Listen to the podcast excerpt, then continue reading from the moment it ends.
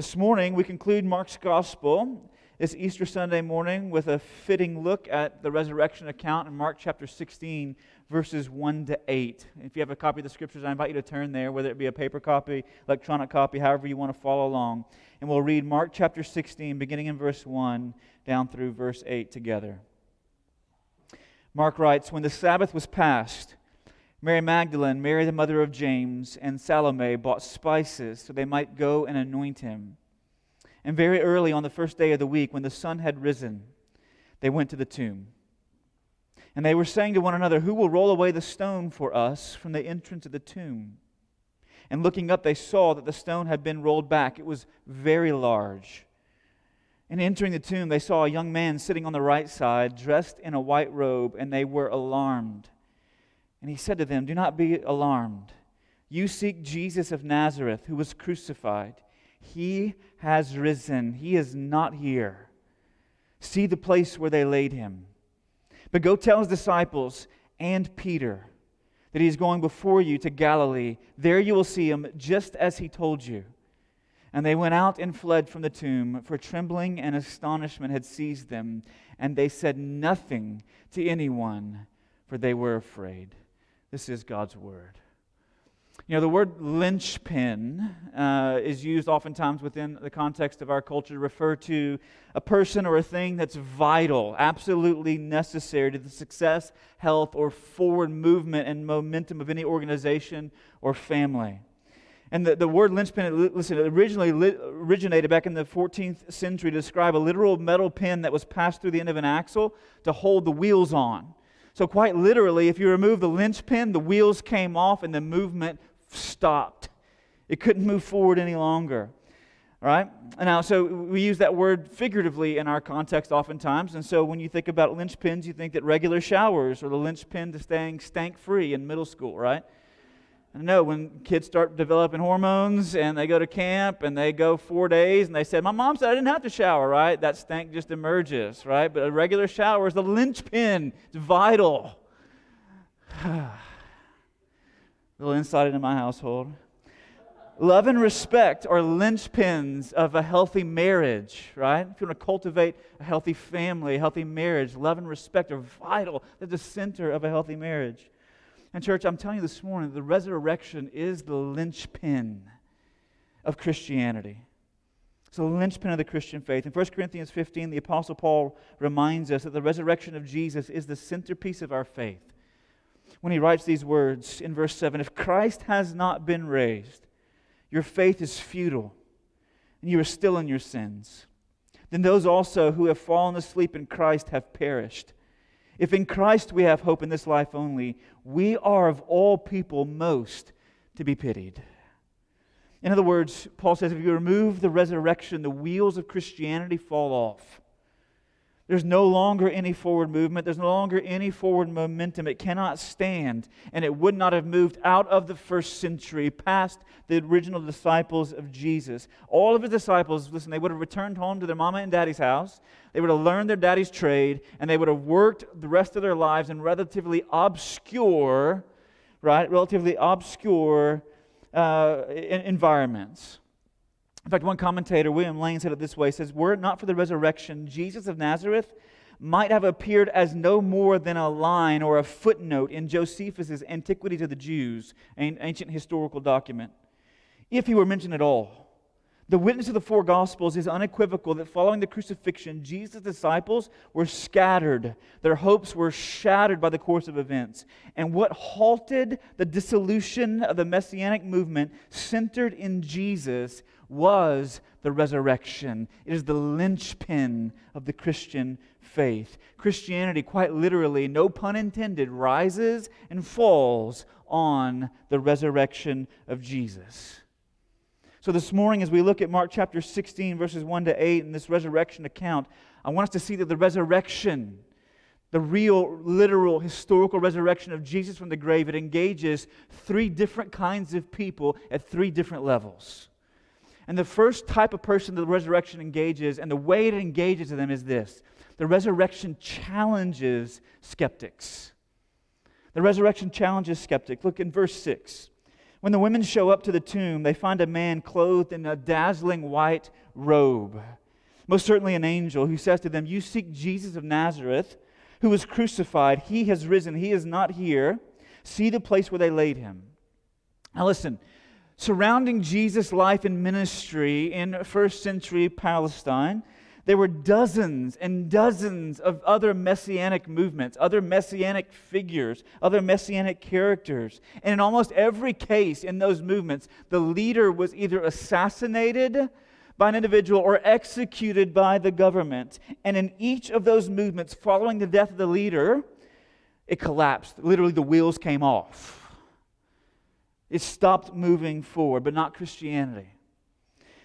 And not only did Christianity not collapse, but it exploded over the course of two centuries, so that by 200 years after the life and death of Jesus, Christianity has taken the Roman Empire by storm. It has spread throughout the entire empire, and today is by far the largest religious faith on the planet Earth. And so it begs the question what is the difference then between this messianic movement centered in Jesus, Christianity, and the birth of the church and the carrying forward throughout generations, and all these other messianic movements that rose and fall on the death of their leaders and when the wheels came off? Right? What's the difference? And the church has historically answered the difference is the resurrection. That when they go to the tomb, he's not there. He is risen. And yet we live in a day and we live in an age when many people just don't believe this any longer. Right? They, they, they, and if this, if, if, if, this isn't the case, right, if he hasn't raised from the grave, if you're a skeptic and you're kind of, you doubt that reality, then you must come up with an alternate explanation for Christianity. How did it move forward? How did it continue when every other movement, the wheels fell off? Now, one alternate explanation for how Christianity moved forward is this that the gospel accounts were written much later than the events themselves. In other words, they were written hundreds of years, centuries after the, the actual events occurred. So they became myths or legends. And so, of course, in myths and legends, you would expect some fantastical kinds of things happening, like a resurrection from the grave. And yet, Mark challenges that assumption with the way that he writes this text. Let me show you. In verse 1 of chapter 16, Mark mentions the names of three women Mary Magdalene, Mary, mother of James, and Salome. In fact, this is the third time in nine verses at the end of Mark's gospel that he mentions these women. In 1540, he mentions they were looking on from a distance. When all, when all the male disciples had fled, only the women continued to follow. And they were looking on from a distance. In 1547, the two Marys see where Joseph of Arimathea lays the body of Jesus. And now, here in verse 1, Mark tells us that all three bought spices to anoint Jesus' body three days after he was buried. So, to this point, the point is that, like, what's the point, right? The point is this for an author who doesn't use names very frequently throughout his writings to have cited these three names multiple times in these nine verses, he's trying to show us that these women were eyewitnesses of the crucifixion, the burial, where he was laid, the tomb that he was put in, and then the resurrection of Jesus. They were eyewitnesses. And in the ancient world, everything rose and fell on eyewitness accounts. Right? They took that seriously. So if Mark is saying essentially, if you want to corroborate what I'm trying to say to you, go ask Mary. Go ask Salome. They're still alive. Go find them. They saw the empty tomb. They can corroborate my story. Now, there's a problem with that in the ancient world. You know what the problem is? They were women. I didn't say it, they did. This is something, listen, the early church would not have made this up. This was not myth or legend. And here's why because in nearly every ancient culture, including the Greco Roman culture, including the Jewish culture, the testimony of women was not accepted in court, it was not validated to be legal. In fact, some two centuries following the writing of the gospel, still at this time, 200 years later, there's a pagan by the name of Celsus who would write numbers of books attempting to refute Christianity. He despised Christianity, and he would still poke fun at other Christian leaders, right? Trying to poke holes in their arguments by saying that the resurrection account was based on the gossip of women about an empty tomb. In fact, he goes on in others of his writings and he says this He says, We all know that women are hysterical, right? They're dramatic, they're emotional, they get carried away. And everyone else in the ancient world would have said, Yeah, that's a problem. In other words, listen, this would not have been in there unless it actually happened. No one would have made this up. It would have been like a, for in their culture, it would have been like a black eye on Christianity. And in each of the gospel accounts, the people who are there to witness the resurrection are women. In addition, listen, the details included in the story. In verse 5, we're told that the young man who's dressed in the white robe, he's sitting on the right side of the tomb whenever they go in. Why, why even include that detail? Right? Why does it matter? Is he sitting in the back? Is he sitting in the front? Is he sitting on the left? Is he sitting on the right? Right? It has no bearing on the story. It's just merely a detail that's included whenever you're giving an eyewitness reportage and you're indicating this is history. There's no reason to include it if it's myth or legend.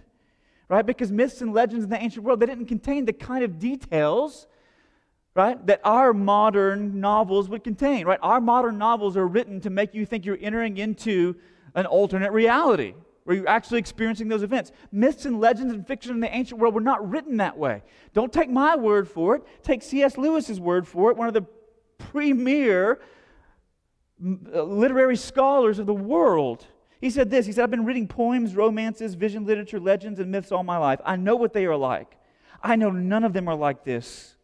Speaking of the gospel accounts, of these, the gospel text, there are only two possible views. Either this is reportage, actual eyewitness, verifiable reports, or else some unknown ancient writer without predecessor or successor, somebody that came before them to teach and tutor them, or somebody who carried on the tradition after them, anticipated the whole technique of modern, novelistic, realistic narrative. So either this is reportage or somebody was taking lessons from John Grisham before he was ever born right? Because you don't include these kind of details.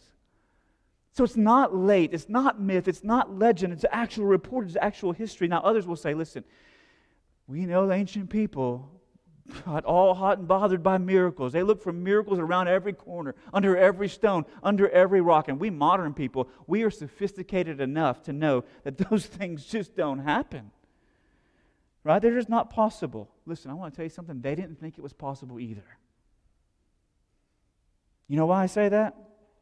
In Mark's gospel, on two separate occasions, Jesus says, I'm going to die, I'm going to be buried, and on the third day, I'm going to rise. I'm going to die. I'm going to be buried. On the third day, I'm going to rise. Twice he says this. Now, Mark is the kind of writer that has an economy of style. You know what that means? That means if he says something more than once, it was probably said multiple times. And so Jesus may have well said this variety of times throughout his teaching and ministry, and yet here we are on the third day. All the male disciples have run for the hills. The female followers of Jesus, they've bought spices to go to the tomb to anoint a corpse. A corpse. They believe that he's still dead. No one's sitting around going, huh, one, two. It's the third day. Maybe we should go see if he's alive. Right? No one is doing that because they didn't believe it was going to happen either. Listen, their cultures had just as much of a problem with the resurrection as ours. Greeks, listen, they thought salvation was escaping these physical bodies, right? Remove, being removed from these physical bodies, separating the spirit and the body. Right? There's no way they would have thought conceived of, of a resurrection. The Jews, listen, they, they didn't, in their worldview, they had this general resurrection of all people at the end of the age, but they had no category for the individual resurrection of a specific person. And they would have been the last people on the planet to worship another human being as God. And yet, they do. Why? Because they let the evidence challenge their worldview challenges their worldview. Right? They had the intellectual integrity to look at the evidence and say, my worldview needs to be adjusted because it's wrong because of all this evidence that I see. Do you have that same intellectual integrity? To look at the evidence and not give in to chronolo- excuse me, chronological snobbery, right? That's what C.S. Lewis called it whenever you look back on ancient cultures and think that, oh, we were so much more refined. We know better today. Not to give in to chronological snobbery and not to be intellectually lazy. But to look at the evidence, to have the intellectual integrity, to let it challenge your worldview. And if you're not, you have to give an alternate explanation for why this movement and no other carried forward 2,000 years to shape the course of world history. See, the resurrection, it challenges skeptics. But second of all, not only does it challenge skeptics and win intellectual arguments, but listen, I want you to know it also radically addresses the greatest need of the human heart. Not just our minds, but our hearts. Because in the resurrection of Jesus, we see an offer of grace to sinners. It challenges skeptics and offers grace to sinners. In verse 7, the angel pronounces one of the most stunning words of grace in all the Bible. Look at what he says. But go tell his disciples and Peter that he's going before you to Galilee. There you will see him just as he told you. And this word of grace from this messenger who brings this divine revelation to these women in that tomb is bringing a message of a you too kind of grace you also kind of grace. How, uh, why, why do we say that? Consider what Jesus doesn't say. Okay?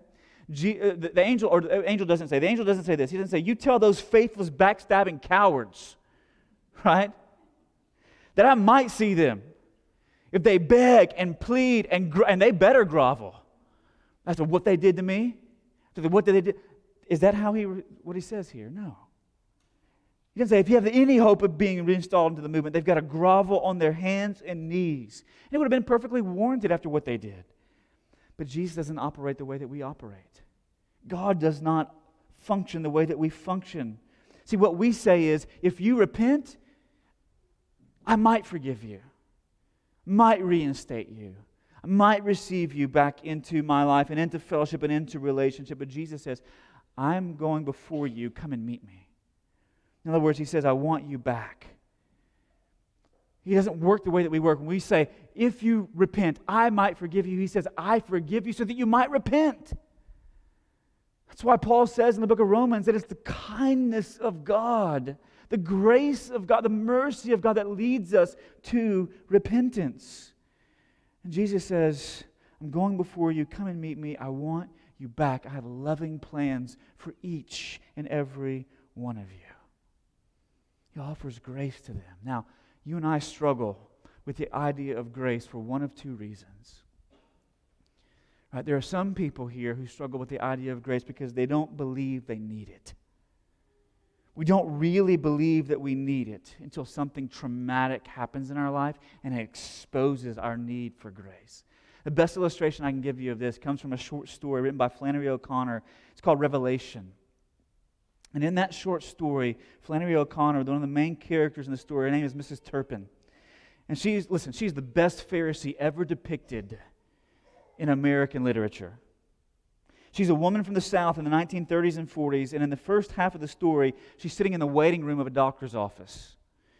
And in that waiting room in the doctor's office, there's people from all other parts of the city, all other parts of the town. And she's sitting there and she's engaged in a conversation with a woman who's sitting next to her. People of all different races and temperaments and body types, different parts of town. And she's talking to this woman in the office and she's saying, all she's saying is, all she's doing is talking about those people. Right? Those people. Right? You know how they are. You know how they are. You know how those people can be. She is the picture and epitome of self righteousness. Because the way she talks about people in the context of the story is the way you and I talk about people. Let's just get real, okay? It's the way, same way we talk about people, same way men talk about women and women talk about men. Ooh, right? It's the same way parents talk about children and children talk about their parents. Okay, it's the same way Republicans talk about Democrats and Democrats talk about Republicans. The way artists talk about business people and business people talk about artists. who do nothing all day but make music and paint pictures. They're not driving the economy. It's the same way. The same way. The same way different races talk about each other. But as she's blabbering on in this self pharisaical self righteousness, there's a young woman who's sitting next to her reading a book. And the name of that young woman is Mary Grace. And at first, Mary Grace holds her tongue and she just listens. And as she listens, she grows more and more angry about what Miss Turpin is saying. And as she talks, right, about how everyone else is wrong and she is right, everyone else is evil and she is good. She's got the solution for all the world's problems. And finally, Miss Turpin gets to a place in the conversation with this other person in the waiting room, the doctor's office, where she says this When I think who I could have been beside myself, I just feel like shouting, Thank you, Jesus, for making me who I am. Thank you, oh, thank you, Jesus. Now, at that point, Mary Grace explodes. She takes her book, which is titled Human Development, by the way, okay? And she throws it at Miss Turpin, hits her in the eye, and cuts her. Then she leaps across the coffee table, puts her hands around Mrs. Turpin's throat, and starts to choke her. And then she goes into this epileptic, epileptic fit that she has there in the waiting room, and all the rest of the people ground, grab her, surround her, pull her off of Mrs. Turpin, pull her to the ground, and hold her down as, as she shakes. And Mrs. Turpin gets up, bruised and beaten. She looks over and stands over Mary Grace, and she says this Young lady, what have you got to say to me? And Mary Grace looks up and says, Go back to hell where you came from, you old warthog. And Miss Turpin suddenly realizes something. She has a revelation in this traumatic encounter, and she starts to see herself. Because later that day, she goes into her yard and she engages in this really enraged dialogue between her and God. And she says, Why do you send me a message like that? How, how, how am I both a hog and me at the same time? How could I be saved and from hell? Now, listen, she understood the gospel, right? That you're saved not by your works, but by grace. But she could not see what Martin Luther said so many years ago when he said, We are simultaneously, as Christians, both just and unjust, saint and sinner at the same time. We're saved and a warthog, all wrapped up in one. But Pharisees don't believe that. They can't see that whenever they look in the mirror. So she's struggling as she, as she has this dialogue with God, and she finally says, Why me, God? Why me? There's no trash around here, black or white, that I haven't given to. And break my back to the bone every day working. And I do for the church. If you like trash better, you go get you some trash. Exactly how am I like them? I could quit working and take it easy and be filthy, lounge around the sidewalks all day drinking root beer. I don't know why root beer. Dip snuff, spit in every puddle, and have it all over my face. I could be just as nasty as them. And a final surge of fury shook her, and she cried out to God, Who do you think you are? And at that moment, the sun sets, and she sees a purple streak in the sky. A visionary light settled in her eyes, and she saw a vast swinging bridge extending upward from the earth through a field of living fire. And Flannery O'Connor writes Upon this bridge was a vast horde of souls marching toward heaven. There were whole companions of people she thought of as trash. Battalions of freaks and lunatics shouting and clapping and leaping like frogs. Then she saw, to her surprise, coming at the end of the parade, a tribe of people whom she recognized as those whom, once like herself, had always had a little bit of everything and the God given wit to use it right. But they were mar- marching behind the others with great dignity, accountable as they had always been for good order, common sense, and respectable behavior. And they alone were singing on key. Yet she could see by their shocked and altered faces that even their virtues were being burned away. In a moment, the vision faded. In the woods around her, the invisible cricket choruses had struck up, but what she heard were the voices of the souls climbing upward into the starry field and shouting, Hallelujah. So often, until we through a traumatic experience, come face to face with the own evil of our souls, we are Mrs. Turpin. And we struggle with grace that Jesus offers in his resurrection because we don't really believe we need it. I mean, the drug addicts, yes. I mean, the prostitutes, yes. I mean, those who have been abused and abandoned, yes. The or- orphans, yes. Those who can't take care of themselves and don't have, can't pull themselves by their own, yes. But not us. The second reason people struggle with grace is because they believe they can never receive it. They can never receive it. And if that's you this morning, I want you to look at Peter. He says, Tell his disciples and Peter. Why do you think he singles Peter out? You know why he singles Peter out if you've been here with us. Why? Because what Peter has done in his denial after denial after denial. When Jesus says, Go and tell his disciples that he's risen, he's going before you into Galilee, he will meet you there. Remember, he told you all this stuff was going to happen, right? It's happening. Go and meet him. If that's the message they had brought back to the disciples, and the disciples have been sitting there, let's go, Peter might have said, Listen, you guys go ahead. I'm not sure he really wants to see me. I'm not sure I can even still be counted amongst his disciples after what I've done. But Jesus singles Peter out to say, I have loving plans for you too, Peter, you jerk. Right? Peter's sin was the greatest of all the disciples. Therefore, listen. We saw this a few weeks ago. As Jesus offers this grace to him, we know that he receives it. Why? Because he stands on the day of Pentecost and he preaches powerfully, and the Holy Spirit falls, fulfilling the prophecy of Joel. And we know that his sin was the greatest. But because his sin was the greatest, listen, church, his repentance was the deepest. And his grasp of grace was the highest. Which makes him the most qualified person to be a leader at the highest level in the early church to feed Jesus' sheep.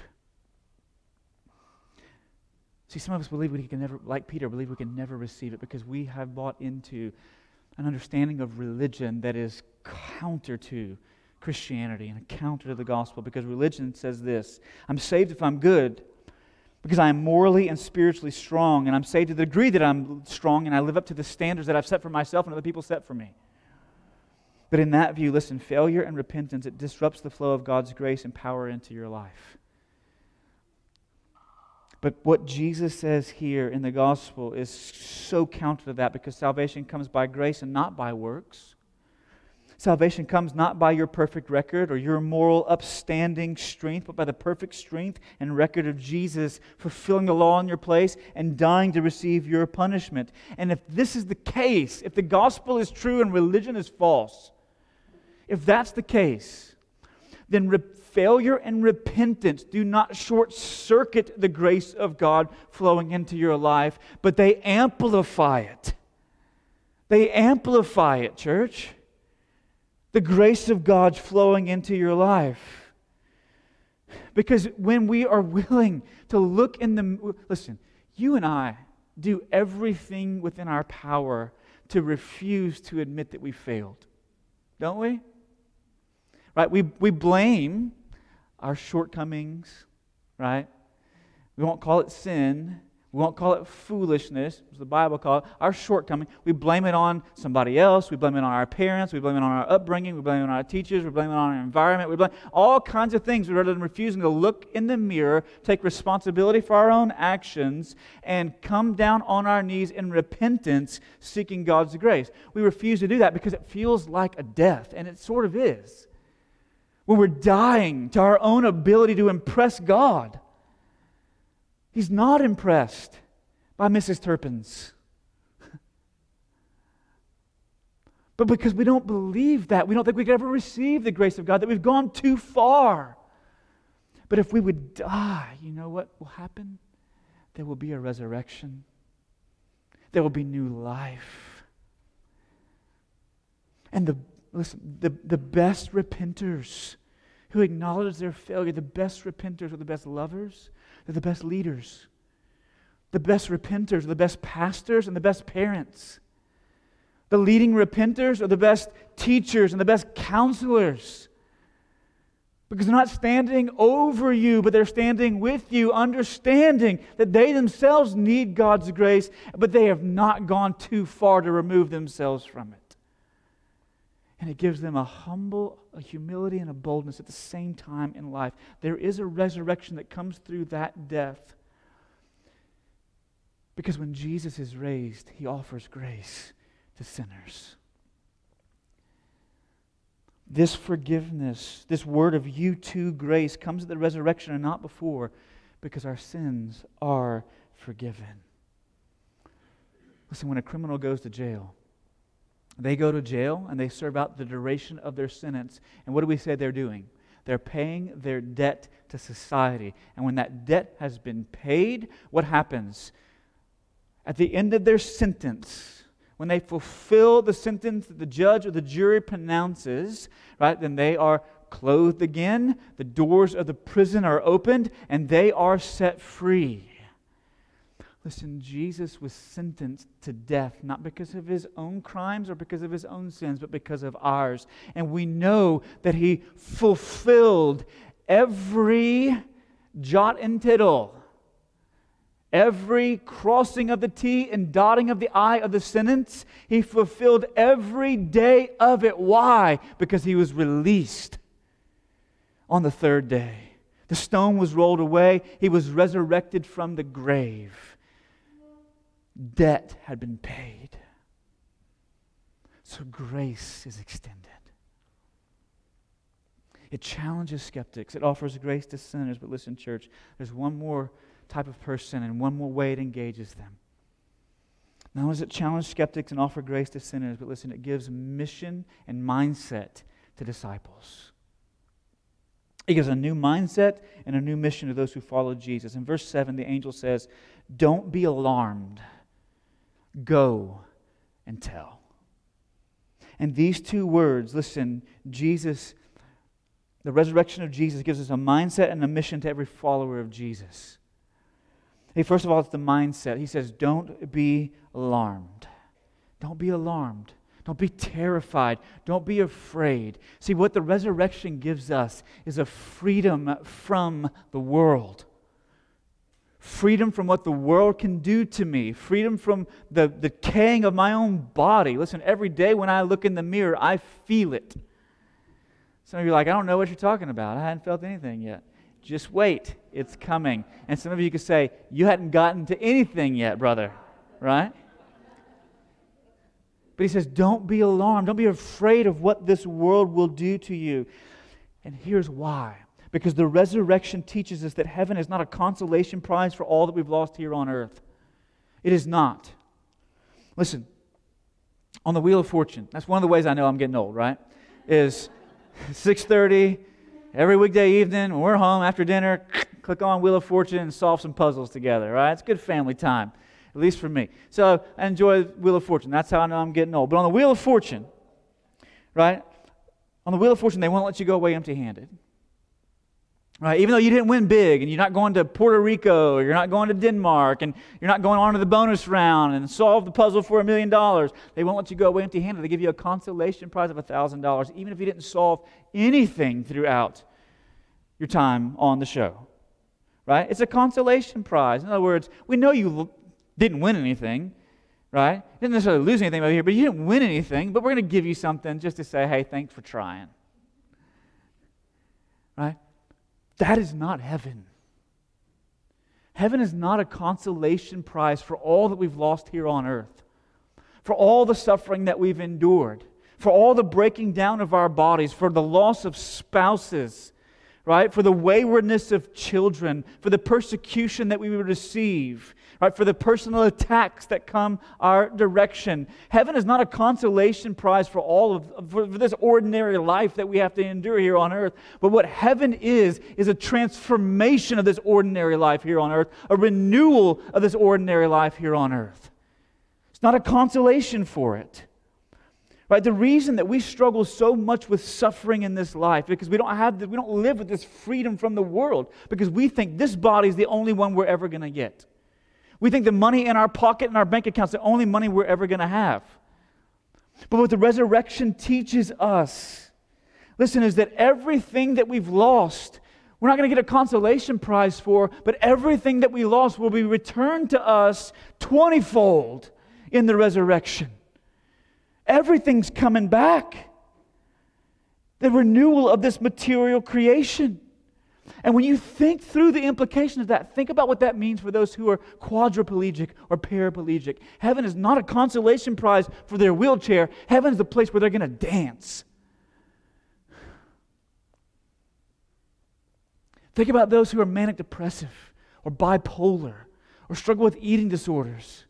Heaven is not a consolation prize for all of the suffering that they've endured for all the empty stomachs, those who refuse to eat because of their self image, because they can't endure putting on another pound. Heaven is not a consolation prize for that. Heaven is the filling of every hunger, every growl of the stomach, because they will be transformed into the likeness of Jesus' glorified body and remain that way forever no longer worrying about self image. Think about the implications, church. It's freedom from the world. And so you can start quoting George Herbert poems. I know you don't, may not know who George Herbert is, but George Herbert poems. He says this Death used to be to me an executioner, but the gospel, he's made him just a gardener. Right? Come on, death, lay me, the lower you lay me, the higher you'll raise me. So I'm free from this world. Don't be alarmed. Don't be afraid. Don't be terrified. The mindset. But the mission go and tell. Go and tell. The command of verse 7 is to go and tell. But when you read the verse 8, what happens? It says, They go away afraid and say nothing to anyone. Nothing to anyone. And then Mark says, I'm done. if you're thinking about verses 9 to 20, go back and read from our, our um, email earlier this week. If you didn't get that, I can send you the links if you're interested to know kind of where why I'm ending here. This is why I'm ending here, but I don't want to spend time on that this morning. Go back and read the articles. But listen, Mark, I believe, ends in this abrupt fashion for a reason for a reason. See, all through Mark's gospel, when people see who Jesus is, when they have an encounter with him, Jesus says, Don't go and tell. Don't say, don't, don't, don't, don't, don't. And what do they do? Blah! Right? They go and blab it to everyone. And yet, here at the end of Mark's gospel, whenever the angel says, Go and tell, what do they do? Silent. Which leaves us with the question as followers of Jesus is what will you do? What will you say? Will you go and tell? Will you proclaim the resurrection of Jesus from the grave, securing his identity as the one and only Son of God, the sinless substitutionary sacrifice for the sins of mankind? Will you go and tell? Will you engage in this mission? Will you embrace this mindset? Which is free from fear of what anyone can say to you or what anyone can do to you. Somebody says, Stop preaching the gospel. They spit in your face, and you say, I don't care. Because I'm not getting a consolation prize at the end of this, I'm getting the fullness of life restored. So I can lay it all down here to go and tell. To go and tell. Now, at some point, these women must have gone and told. They must have. And that, that, that you, you see in the other gospel accounts, right? When Peter comes running to the tomb, right? Couldn't be the first one there, but he got there. They must have gone and told, and that even that gives me courage. You know why? Because there have been many times in which I have been like those women and been silent. Silent in those moments in which the Holy Spirit has been knocking on my heart, saying, Go and tell. Go and tell. Open your mouth, open your mouth, open your mouth. And my mouth has remained shut. And yet, we see that even in that, there is a God of grace and a God of second chances, a God of lavish grace who would use even our most feeblest attempts to engage in this mission to bring Him glory and bring good to this world. Have you embraced that mission? Listen, church. The resurrection challenges skeptics.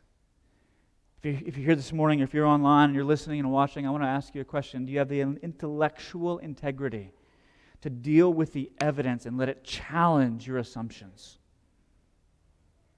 If you're here this morning or you're listening online and you believe you're, you struggle with grace because you believe you don't need it, I don't know what the traumatic experience is going to be for you. I don't know when the veil is going to be lifted for you, when the mirror is going to be put in front of your face, but I pray that God would. And if you believe that grace, you struggle with grace because you believe you, you've done too much, you've gone too far to receive it, I want you to look at Peter and know that through repentance, in the face of failure, in the face of wasting and throwing away your life, chasing after endless pursuits of vain pleasures, that knowing, knowing that there's nothing that you've done that has pushed you too far to be a recipient of the grace of God and that you would repent and you would find new life. And if you're here this morning and you're a follower of Jesus, my hope and prayer for you, as it is for me, is that God would help me embrace the mindset and engage in the mission to be a part of His global movement as He carries the good news of Christ's resurrection from the grave to the ends of the earth as we wait for His return. Would you pray with me? Father, this morning, we're humbled by the resurrection. We're emboldened by the resurrection. We're challenged by the resurrection. We're nurtured by the resurrection. The resurrection is indeed the linchpin, it holds the entirety of the Christian faith together. And I pray this morning for those skeptics who may be hearing this today or at some point in the future, God, that they, they would have the intellectual integrity to propose some alternate explanation that's rational, incredible, or they would just let the evidence refute their assumptions. In the same way that first century Greeks and Romans and Jews did. I pray for those, Father, this morning who struggle with grace, the whole concept of it. Either thinking they don't need it or they, there's no way that they could be recipients of it.